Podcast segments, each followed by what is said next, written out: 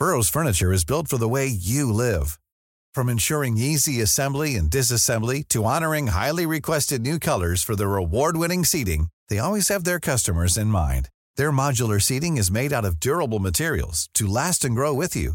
And with Burrow, you always get fast, free shipping. Get up to 60% off during Burrow's Memorial Day sale at burrow.com slash ACAST. That's burrow.com slash ACAST. burrow.com slash ACAST. Wow. Nice. Yeah. What you're hearing are the sounds of people everywhere putting on Bombas socks, underwear, and t-shirts made from absurdly soft materials that feel like plush clouds. Yeah, that plush. And the best part? For every item you purchase, Bombas donates another to someone facing homelessness. Bombas. Big comfort for everyone. Go to bombas.com slash ACAST and use code ACAST for 20% off your first purchase. That's bombas.com slash ACAST. Code ACAST.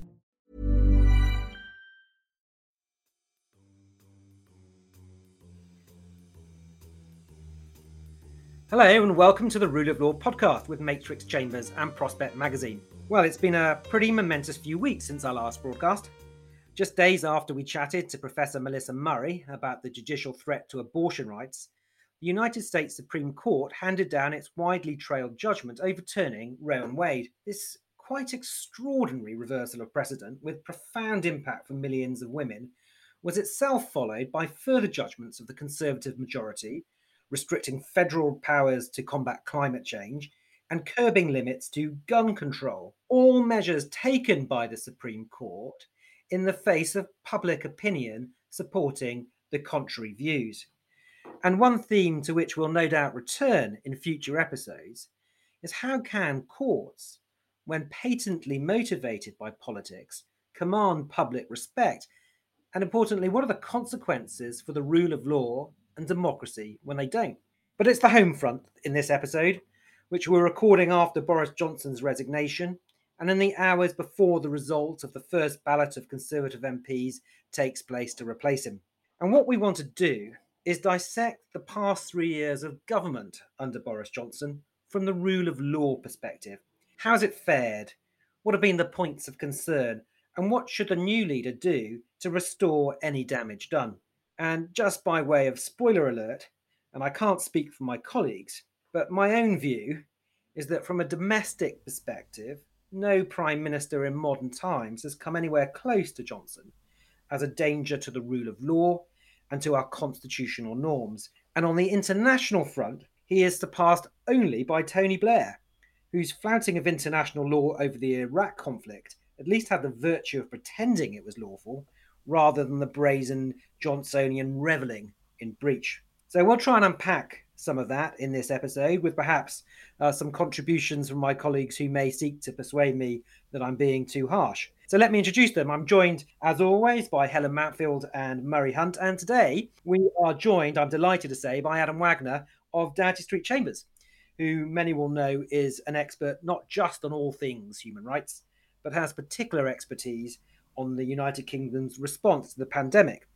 And uh, later this year, Adam's book, Emergency State, will be published by Penguin, examining how, from a rule of law perspective, the country's response to COVID measures up. Adam, thanks so much for joining us. It's a pleasure.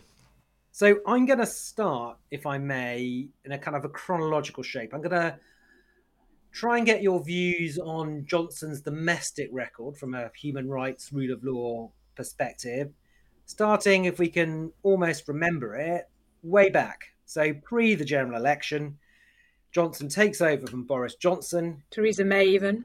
I beg your pardon. I told you it was a long time ago. Theresa May. He faces a series of defeats in Parliament and then decides to prorogue it. Now, it is a long time ago, but it was to many and remains a deeply troubling constitutional step. Murray, can you can you put it in the constitutional context for us? It does seem an awfully long time ago, Richard, doesn't it? So much water under the bridge since then. It was an extraordinary exercise of executive power to get Parliament out of the way. And the Supreme Court's historic judgment was a really good example of the court, the highest court in the land, coming to the assistance of democracy and actually intervening in order to, to preserve the right of Parliament to continue to sit. Uh, and I think that was one of the one of the features of the Supreme Court's judgment that I think is, is often underappreciated is that it's a really good example of the judicial role in supporting and upholding democracy and the democratic branch. Uh, and that's what it did in a, in a quite courageous judgment. Um, and rightly, in my view, said that the executive can't use the prerogative power simply to get a, a, an inconvenient legislature uh, out of the way. Principles we thought were established in the 17th century, uh, reiterated by the Supreme Court in a very, very important judgment, which I think set the tone then for many things which have happened since. I mean, Helen, how significant was was this as a threat, the Johnsonian move to prorogue Parliament? Uh, I mean, are we are we overblowing it by talking it as a kind of um, a, a, a, kind of constitutional coup or not? No, I don't think you are. I think it's it was the most shocking example of something that's been done in a lot of lower key ways in the time that's followed, which is to claim to be supporting parliamentary sovereignty while actually going all guns blazing to have untrammeled executive power. I think we're living in a very, very illiberal democracy. Adam, did the Supreme Court actually face a choice? I mean, a real choice from a legal perspective here, other than to effectively defend the rights of Parliament to act as Parliament? Yeah, I think they did. I mean, the fact that divisional court, um, a powerful divisional court, ruled the other way goes to show that there was there was a serious argument to be had. I mean, the biggest surprise I thought about that that judgment was the fact it was 11 nil in in uh, against the government. That was the extraordinary, most extraordinary part that you'd expect, where there's been a strong divisional court saying that this isn't even something that is within the competence of, of the courts. That the Supreme Court at least a couple of members of the Supreme Court would back them up. And and I, you know, I think there's a, I, I agree w- with Murray that there was what the, what it was really was about was the Supreme Court putting its foot down and saying, you know, that, that there are some lines that can't be crossed, and one of them is shutting down Parliament. What, what where I would, I think, disagree with Murray is I don't I don't know if it I don't think it did set the tone for what followed because I think in it you might rather see it as a a high watermark for the Supreme Court and for the, I mean, the, certainly for the Lady Hale court, um, which hasn't really been matched since. And, and in fact, as we'll talk about later, what, what then happened during the COVID years was was the government, I mean, Parliament basically almost prorogued itself. Well, I, I, I, I government having to ask you a little bit about about that now because um, following the decision, I mean, you were surprised it was unanimous. In a sense, I I wasn't. I mean, I thought what would it do to the Supreme Court on a point of that importance, constitutional importance, if it was shown to be split on an issue like that? But but there there we go. We all take our di- we all take our kind of different takes, and none of us none of us know what was going on behind um, the scenes. But it followed a clear threat to the Supreme Court and indeed the judiciary, which is um, a tone that's remained in the government. I mean, have, have governments always kind of attacked the judges when they don't like decisions? Is there anything qualitatively different here? Helen? I, I, I don't I don't think it is a, a sort of twas ever thus situation. I think it started actually under John Reid and David Blunkett. I think they were the people who started not saying we're disappointed by this judgment and are reviewing our policy in the light of it, but we think this is a bad judgment. The judges shouldn't have been involved. And I thought then it was a very dangerous game. And I think it's an even more dangerous game now. But as Adam said about Parliament proroguing itself, my perception is that um, judges, having been told they were overreaching themselves, have politely put themselves in a box. And I think they're almost trying to demonstrate how good um, and deferential they are to avoid any further hard threats to their power. And I think that chilling effect is very worrying myself. Yeah, I think I think there's there's an analogy perhaps to what the European Court of Human Rights, um, how the European Court of Human Rights responded to the um the, the, the, sort of I guess about a decade ago now the all the talk of subsidiarity and, and the controversial judgments in Abu Qatada and the prisoner of vote cases that it seemed to it seemed to diminish itself to avoid getting into a fundamental battle with the British government. And and I think the Supreme Court seems to I think Lord Reed has, has kind of has actually said it expressly. I think it was in a in a talk in Oxford wasn't it? I think it was a it was a Magdalen that he said he said that some of the things they are saying in judgments are aimed at showing the government that they are, you know, that that they are sensible or rational, or, you know, not stepping on into politics. So I, think there's a very interesting. Well, it's not even chatter sort of in the kind of in, in legal circles anymore. I mean, The Economist ran an editorial recently about has the Supreme Court been cowed. Murray, I mean, you run the Bingham Rule of Law Centre. Lord Bingham had some pretty clear views about uh, the roles of courts and separation from the executive. Are, are, are, you concerned that there might be some cowing going on, as opposed to perhaps more conservative, legally conservative judges in the ascendancy, which might be thought to be a more legitimate explanation for some judgments rather than cowing? Should we be worried? Mm. Just lost Murray on the line to be back in. So, Helen, I'm going to put that one straight back over to you. I think it's a bit of both. I mean, I think the senior judiciary are, in fact, instinctively more conservative in a small c legal sense, but also, as Adam says, I think subconsciously at least they may be trying to stave off what I think is wholly unwarranted criticism of the way in which they perform their judicial role. Well, those were the opening days of government under uh, Boris Johnson. Let's just turn now to COVID, which was obviously uh, something we there were lots of things we could anticipate about Boris Johnson, most of which have turned out to be true. But one thing that nobody anticipated was the pandemic pandemic coming. We we started this podcast in in, in its very earliest days, and we started it partly to kind of examine the legality of the legislation that the government was bringing in. Helen, you may remember, as Will Murray, when his computer reboots and he rejoins us, that in our very earliest discussion, we kind of took the view that we should cut the government a bit of slack about the legal basis of the regulations because of the I think all of our fear at that stage that there was about to be mass death. Adam, were we were we right to do so? Has history proved us right that the government was going to come in and make sure everything was in good legal order? Uh, Well, I remember listening to that podcast, um, and I remember agreeing with it at the time um, because I felt the same. That uh, in those first few weeks, the you know um, the, the the level of threat was so high, um, and the difficulty of making decisions, you know, snap decisions, was was also high. That you had to cut not just our government, but all governments some slack. You know, I, this is something which hasn't happened in in living memory a, a, a virus of this a pandemic of this kind. We've had SARS and Ebola and those sorts of viruses, but they're all easier, much easier to contain. Uh, swine flu not as not as deadly um, than COVID. COVID was a once in a you know a century pandemic, hopefully, um, and not seen that that sort of level of threat has not been seen since the Spanish flu 100 years ago.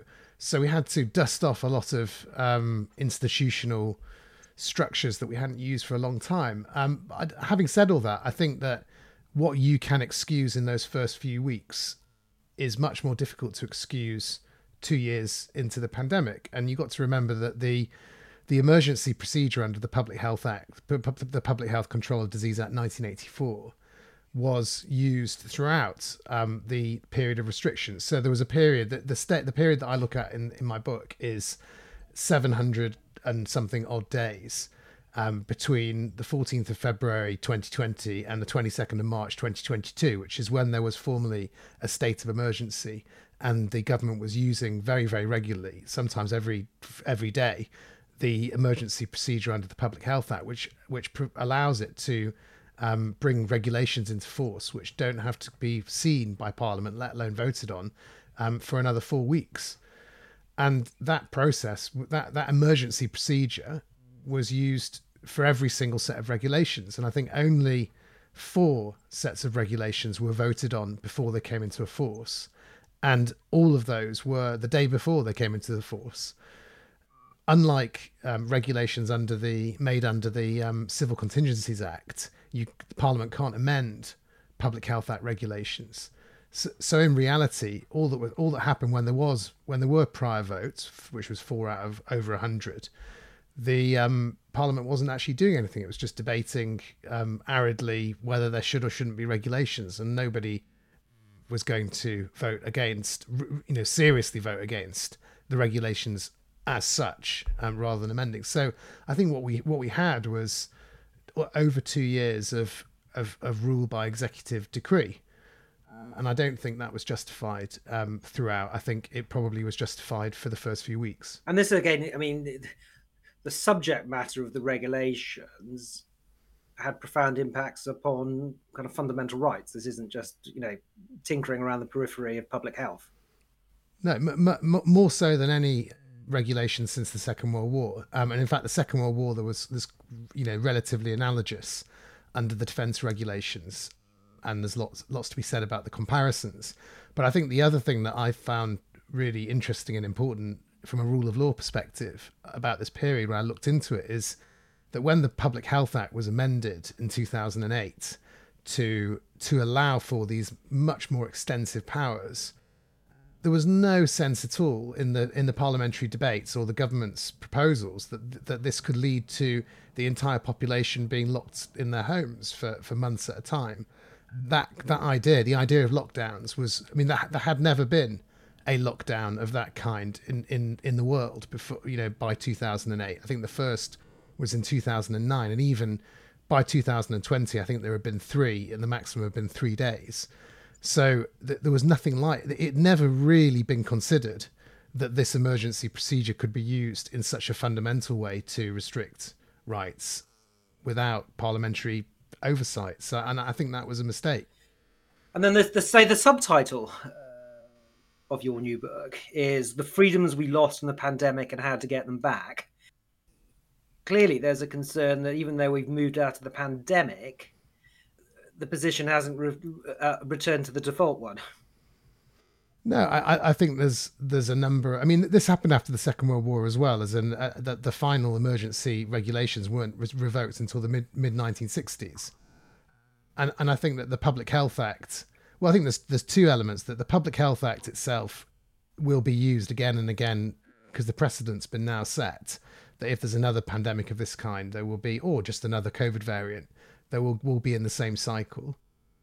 And I think the other issue, which is a wider issue, which maybe um, the others can comment on, is that this that the way the COVID regulations were used and were implemented and were, were done by executive decree reflects a trend that's been developing for a long time over the use of you know uh, uh, wide regulate wide regulation making powers henry viii powers those sorts of things which makes the government the overbalances the um, the balance of powers towards the government and the executive, and you know put alongside the the points that we've already made about Parliament, you know, uh, being undermined, but also the courts being cowed. You do wonder where the where the balance is going to come, or we're just going to be stuck with this very very powerful executive with very little scrutiny. I mean, that always appears to me to be one of a number of the fallacies in sort of the arguments that Richard Ekins and others advance about judicial overreach, which is based on this myth that the law, all the laws of the, of the country are ones that have been kind of carefully scrutinised by Parliament, read over time and time ago by MPs before they vote on it, as opposed to this whole network of laws that are put in place with really zero parliamentary regard or, um, or scrutiny. Um, Helen. Yes, it's a worrying pattern. In terms of the Henry VIII clauses, some of the enabling powers that we now see in legislation, like the UK Internal Markets Act and the Northern Ireland Bill, are really so broad they're better described as Charles I clauses because they give the executive power to do really anything it wants. And then there's the executive simply refusing to engage with the norms of parliamentary scrutiny. For example, I mean, I know we're coming back to this, but the Bill of Rights bill claims to be seeking to re empower Parliament at the, at the expense of the judiciary, but it's being passed without any parliamentary pre scrutiny. And last week, the Secretary of State for Justice decided he wasn't going to come to a pre arranged, long pre arranged uh, select committee hearing by the Joint Parliamentary Committee on Human Rights to scrutinise the bill. And I also think that it's coming back to COVID regulations, that not all parliaments, parliamentarians rather, have really understood the difference between binding regulations and guidance. So that's the those are that's the, the regulatory framework. Those were the rules that were put in place. Let's move a little bit along the timeline to um, how those rules were complied with uh, and uh, Partygate. Now, obviously, an important aspect of the rule of law might be thought to be investigation of breaches of the law and securing justice and accountability when that happens. I'm going to here's your starter for 10. Can anybody explain to me why, on the face of the Sue Gray report and everything else in the public domain, the Prime Minister only received one fine? Adam, I think you're currently involved in a case. I don't know that makes it difficult for you to to give an answer to that well, I, can I can give the answer that um, is in the the grounds um, submitted by the Good Law Project, which is the case I'm acting in, which you can get online. Um, just to explain that the issue in that case, the issue. I mean, it's difficult to know because the um, the, the, the Met refused to um, disclose its reasoning um, in the pre-action process, but also publicly. But it seems like the Prime Minister attended a number of illegal gatherings, and, and under the regulations, gatherings themselves have to have a reasonable excuse. They can't. It's not individ- just individuals. The gathering themselves do. Um, he attend. He seems to have attended a number of illegal gatherings that other people were given fixed penalty notices for, but somehow attended them lawfully.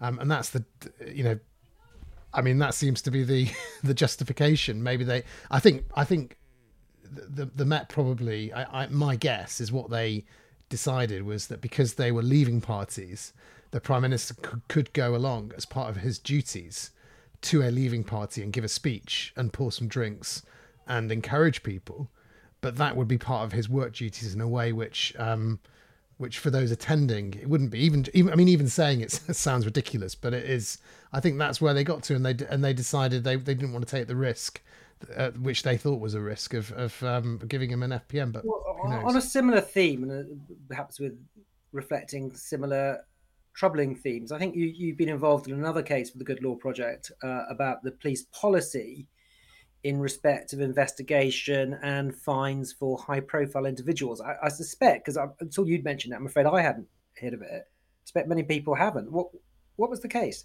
So, so that was uh, the, the when the Met just said they wouldn't investigate Partygate initially, and they said we're going to leave it to Simon Case, the um, the the cabinet secretary, who you'll remember then was found to have hosted his yeah. own party. They the Good Law Project sued them and said, first of all, we think you're operating a secret policy because they'd intimated that there was a policy um, for non-retrospective enforcement of the regulations. Um, and they said it a few times actually. They said it when um, Matt Hancock was caught having an affair, and and it was thought that he and I, I think he probably did breach the the COVID regulations um, with various gatherings at the time. So it's during lockdown.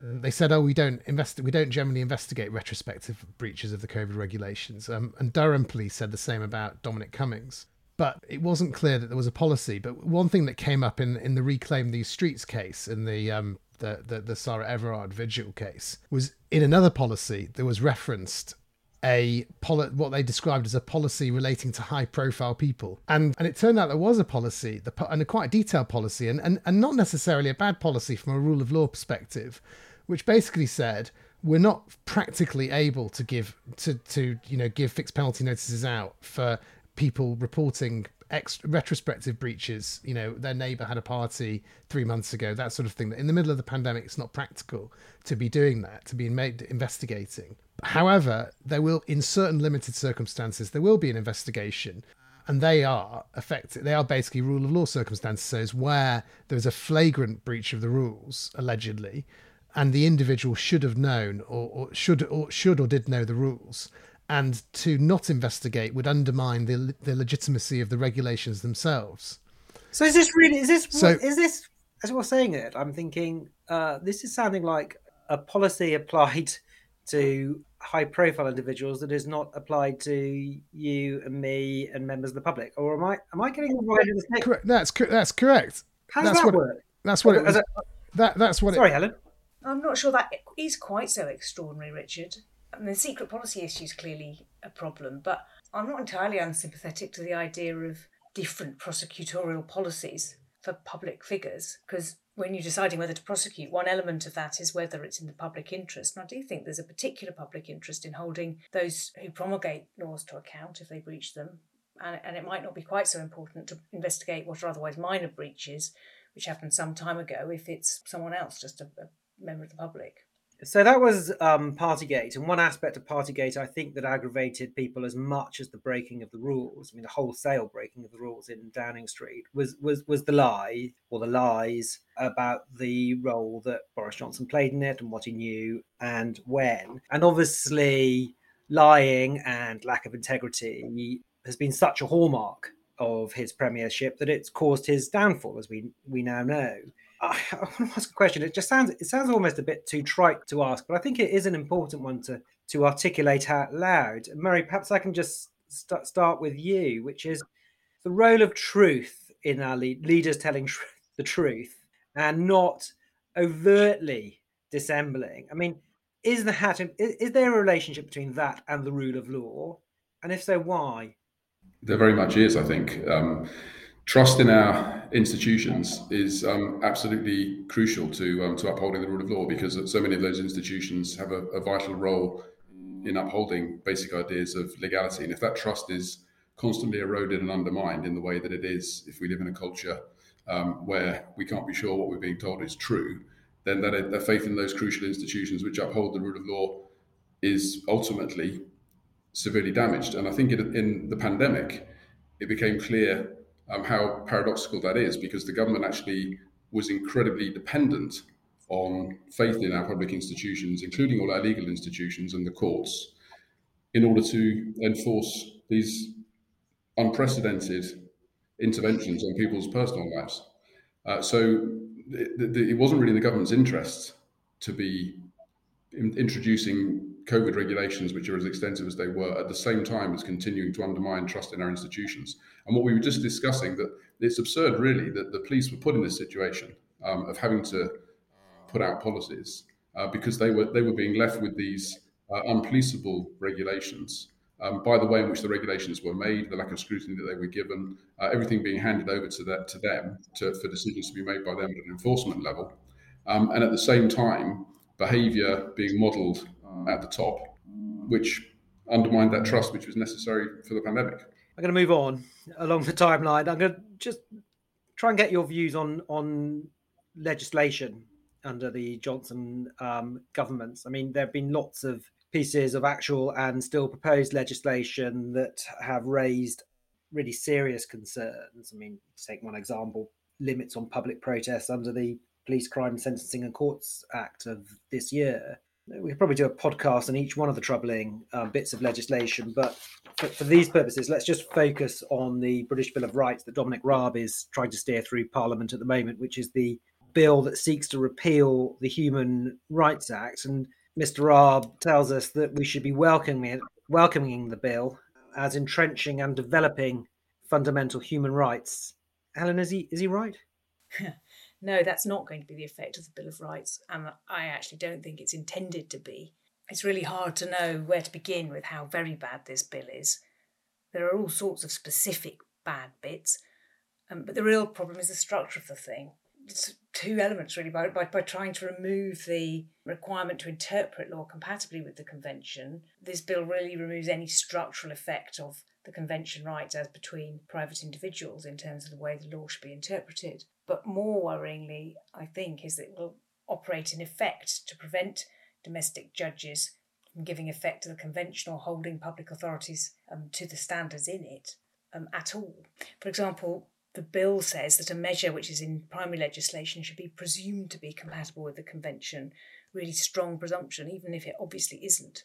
Um, the judges are required to take into account preparatory materials from the 1950s, but not the case law of the European Court of Human Rights now, even though the people who, who designed the convention in the 50s clearly did realise that it would apply to changing social conditions. They were setting out a set of standards to apply for the future, not rules which would keep us stuck in the 1950s.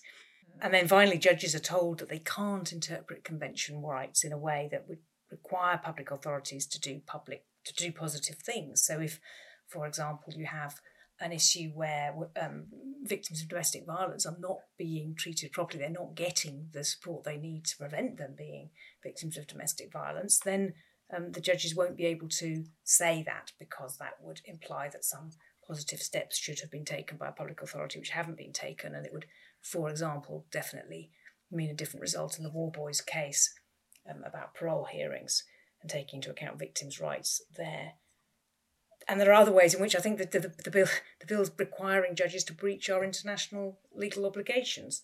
And so I think the effect of this is going to be a lot more successful challenges to the UK in the European Court of Human Rights. And then I fear more of the narrative, the story that we're being dictated to by foreign judges, we should leave the whole thing. Murray, what are your concerns about the bill? I agree with Helen that it's a, it's a pretty calamitous piece of legislation. I think it doesn't really accept the basic concept of, uh, of human rights. It's, um, it's based on a very libertarian idea of what rights are fundamental.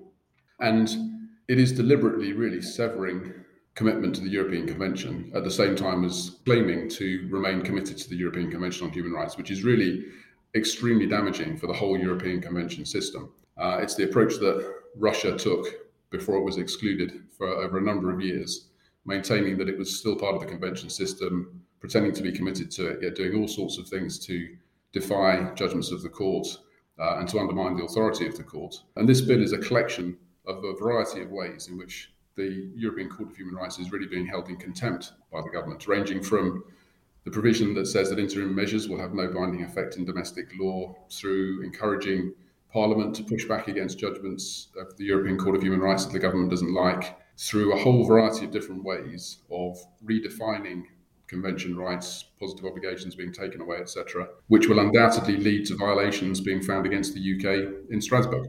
Adam, you don't have to agree just just because Helen and Murray do. Uh,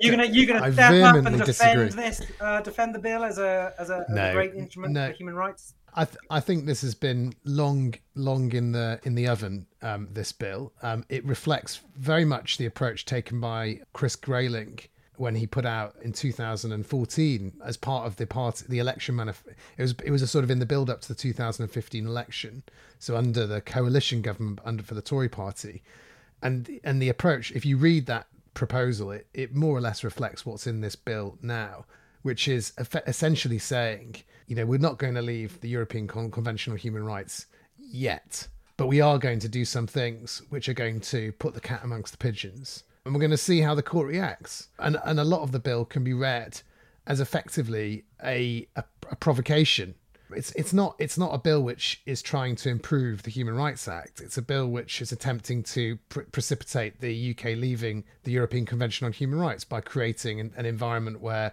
the court is constantly having to strike down UK bits of UK legislation or UK um, effectively, or, or, or going against the judgments of our court, or going against the government as it's seen. So I think that that is really what this is all about. Is about what what the the, the more right wing side of the Tories are calling Brexit, you know, the the end of Brexit or the completion of Brexit, the leaving the European Court. Well, I mean, I, I, I, agree with all of that. I mean, I, I agree that the structure is by design to put us into a phase of permanent conflict with the Strasbourg court, which plays to a given agenda. I think it also is about the kind of another theme of Johnson's government, which is the kind of dividing rather than uniting.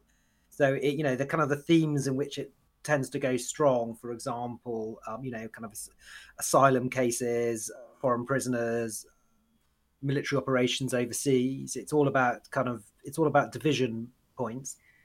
And there's also, I mean, just it feeds in, doesn't it, to what we've just been already talking about, which is executive power grab at the expense of courts, at the expense of parliament, and you know, really clearly, for example, here about the restriction on positive obligations under human rights instruments at the expense of the, the, the citizens and residents of this country. I mean, it's hard to think if they'd wanted to really undermine human rights whilst pretending to do otherwise, they could have produced anything um, worse. And Richard, it does that to go back to Helen's earlier point. Supposedly, in the name of Parliament, um, it's really insulating the executive from accountability uh, in relation to human rights, but it's all doing so supposedly in the name of parliamentary democracy, parliamentary sovereignty, um, whereas actually it's the executive that's going to benefit from this. It's not really Parliament. There's nothing in this bill which strengthens Parliament's role in relation to human rights whatsoever. Yeah, I mean you're right. I mean in terms of in reminding us that of course this was all subject to careful review of the government's request by a committee led by former Court of Appeal Judge Lord Justice Gross. Uh, who, who, effectively endorsed the utility and importance of the Human Rights Act. But anyway, there we are. Let's move. Let's move on, uh, and let's move to the final area, which is the Johnson government and international law. So uh, it, it achieved a first, I think, the government um, by introducing legislation in the form of the Internal Markets Bill that expressly provided for a power to breach uh, international legal obligations. That seems to started a trend. We then had the Nationality and Borders Act of this year, which seems, in part, is at least irreconcilable with the Refugee Convention. Uh, we've now got the Northern Ireland Protocol Bill, and Murray, as you've mentioned, aspects of the Bill of Rights that again put us in breach of international law obligations. Is this just a kind of a nerdy point of interest to international lawyers, or is there a kind of a radical departure from what governments have done in the past? Is there a rule of law concern? Murray? Very much a rule of law concern. One of um, Tom Bingham's principles was that the state must respect its international legal obligations. That's a fundamental principle of the rule of law. Uh, and what we've been seeing in those pieces of legislation that you've um, summarised, Richard, is really a contempt for international law. Um, and in some parts of the government, an approach quite manifestly taking the view that international law isn't really law, and re- reverting to to a to a very pre-modern view um, that international law is doesn't really have to be regarded as binding or taken very seriously by the UK. Completely in contradiction of the UK's tradition, which has always been to be seen to be as a world leader in upholding a rules-based international order. If you read the Richard Ekins piece um, on the Rwanda judgment, the interim measures from the Strasbourg court, you'll see a very clear uh, expression of this view um, that, that those interim measures ordered by the Strasbourg court can simply be ignored by our government and by the court because they're not legally binding. Simply, it's not a manifestation of law. I mean, look, I, I, you know, international law is what I do, uh, and for me, I find I've just found this the most depressing period imaginable because you know you kind of grow up seeing the advantages that international law bring. You grow up in a period in which it would have just been utterly, I can't stress this enough, utterly unthinkable that a British government of any political persuasion would have brazenly proclaimed that they were going to break international law. Just unthinkable. Now, am I am I am I just kind of over? Am I overdoing it? I think there's. I think the the question of whether people care is is sometimes not as important as it might be. I, I, I think that one one way of looking at it is that the prorogation case put didn't you know people might not have really understood, but the institutions um, of the UK um, certainly did understand, and they saw it as a warning. Um, and I think that the there's a certain ball was set rolling. You can't do that without cost. Um, and I think there's certain balls set rolling, and, and I think that the the exposure of Johnson um, for this sort of you know the party gate, the sort of low level corruption, the the lies, that sort of thing. That that, that there was there was an there was a there was a sense after prorogation that those things were going to that this was what was going to happen and this needed to be understood and and and, and sorted out um, i think just going back to the international law point um, it's it's so interesting that boris you know his big hero is churchill um, but because I, I think churchill demonstrate churchill's support for the european convention for the united nations for the for the post-war order his sort of full-throated we need to deal with this with the future of the world on a va- on an international values level as well as everything else. If we're going to prevent this happening again, this sort of utter destruction, we're going to have to create institutions and support them and understand them and you know create international law as an idea to to bind people to their to these international values. I think it shows that you need you can't just have good ideas. You need proponents. You need people to persuade and express themselves, which Churchill was, you know, that was his I want one of his great talents was being able to persuade and to um and to speak and to talk about you know to to to sell things to the public. So I, think that there is one thing that we need in the next few years as we get into this danger, more and more dangerous situation is a really strong case for international rules based system and we can't we can no longer assume as i think we probably did in the latter part of the 21st century or the 20th century that people still are still around in power who were there at the time. I think that's what's changed. That's the danger. So i think that's what's going to be needed and public opinion will become really important. I mean particularly at a time in which you know it's hard to think of a time there's been a greater need for international law frameworks and compliance with them, whether you judge by reference to what's going on in Russia, and Ukraine, where you, you look at the challenges that lie ahead with climate change. I mean, it's staggering. Anyway, I we could do a whole series of podcasts on it, but we're to need to we're going to need to wrap up, and I want to do that, if I may, by just kind of stepping back. And Adam, I'm going to start with you because you've done so much to kind of publicize and popularize human rights in the work that you've been doing. But do, do people really care anymore about any of this? I mean, obviously, you know, we're all kind of human rights lawyers. We, we obviously do. The people, no doubt, our friends do. People who read the Guardian do. Re- certainly, people who read Prospect do. But you know, I mean, going back to prorogation, which no one really talks about that. That isn't what brought down a prime minister trying to override parliament. People did it because you know, we had to comply with the rules and he didn't in respect of COVID, which was of course important, or what he knew or didn't know about Pincher. But it's not.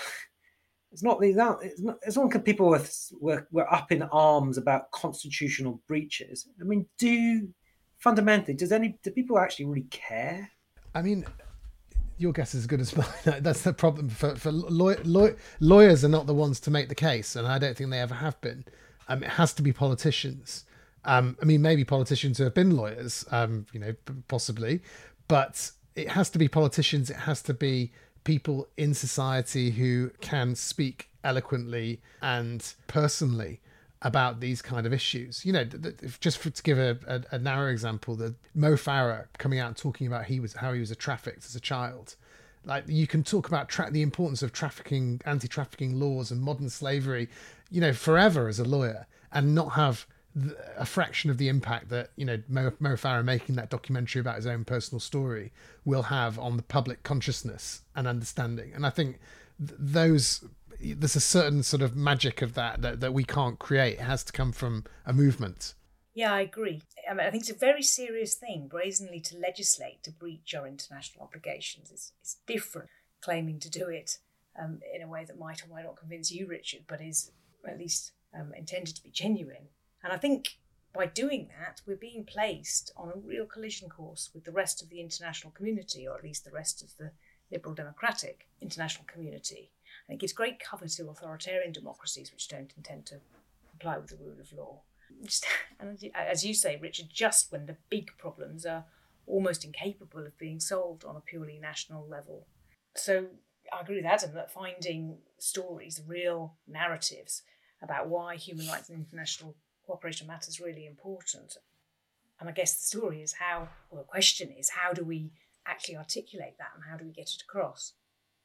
The the the the anti-human rights narrative has been so much more successful. I mean, in part because it's one that's just been taken up by certain tabloids, but it's been so much more successful, bizarrely, than the pro-human rights message. Murray, is there is there anything any grounds for optimism as we look forward? I'm going to be drafted in as the, the stupid optimist. I, I, I am actually optimistic. I think there is evidence that people do care. The Constitution Unit's Democracy After Brexit project has run some citizens' assemblies which are producing some really interesting findings about the importance of um, trust in politicians, the importance of truth telling, the importance of accountability in independent institutions. And that's a pretty robust citizens' assembly process that they're, they're running. Uh, and that's, I think, really um, encouraging to see those findings coming through there. And also, I think during COVID, we saw that people do care fundamentally, not necessarily um, about the institutions that uphold these things, but about the, the, the, substantive rights which are at stake during a pandemic the right to health, the right to financial security. The, these are things which we saw um, the government being put under a lot of pressure to do something to help people in relation to those fundamental rights, which are often outside of the human rights debate in this country. But when we actually look at what human rights people care about in the UK, particularly when they start talking about the NHS and the institutions we've got to protect them, those are the sorts of rights which they feel very strongly about. Well, look, I agree with I agree with all of that. I mean, I, I, you know, for all the doom and the gloom we're talking about, I, I also remain an optimist, and you know, not least because you look at issues that really engage young people, not least climate, which are all things that need to be addressed in part through r- law and people understanding how we work together under under a kind of a common framework. I'm also, I should say, I don't think we should overlook the positive fact for all that people might have toadied up within the Tory party to Johnson over the last few years, that they have got rid of a prime minister on the basis of integrity and lying. And because that matters to the British public and the electorate, and the, the difference, the marked difference to the states where, you know, the Republicans still fall for the Trump spell. So to me, even on that kind of personal level, there's room for optimism. Anyway, look, can I thank you all for this discussion. Let's wait to see uh, what the new government brings in. Maybe good, maybe bad. Thanks for having me. But we'll be on it. So thank you all very much indeed. Yeah, it's great to talk to you, Adam. And when we come back after the summer, Richard and Murray, we've got to find some positive things to talk about. Get a bit of optimism of the world going.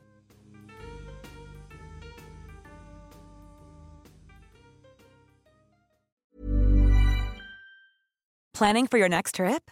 Elevate your travel style with Quince. Quince has all the jet setting essentials you'll want for your next getaway, like European linen, premium luggage options, buttery soft Italian leather bags, and so much more. And is all priced at 50 to 80% less than similar brands. Plus, Quince only works with factories that use safe and ethical manufacturing practices. Pack your bags with high-quality essentials you'll be wearing for vacations to come with Quince. Go to quince.com/pack for free shipping and 365-day returns.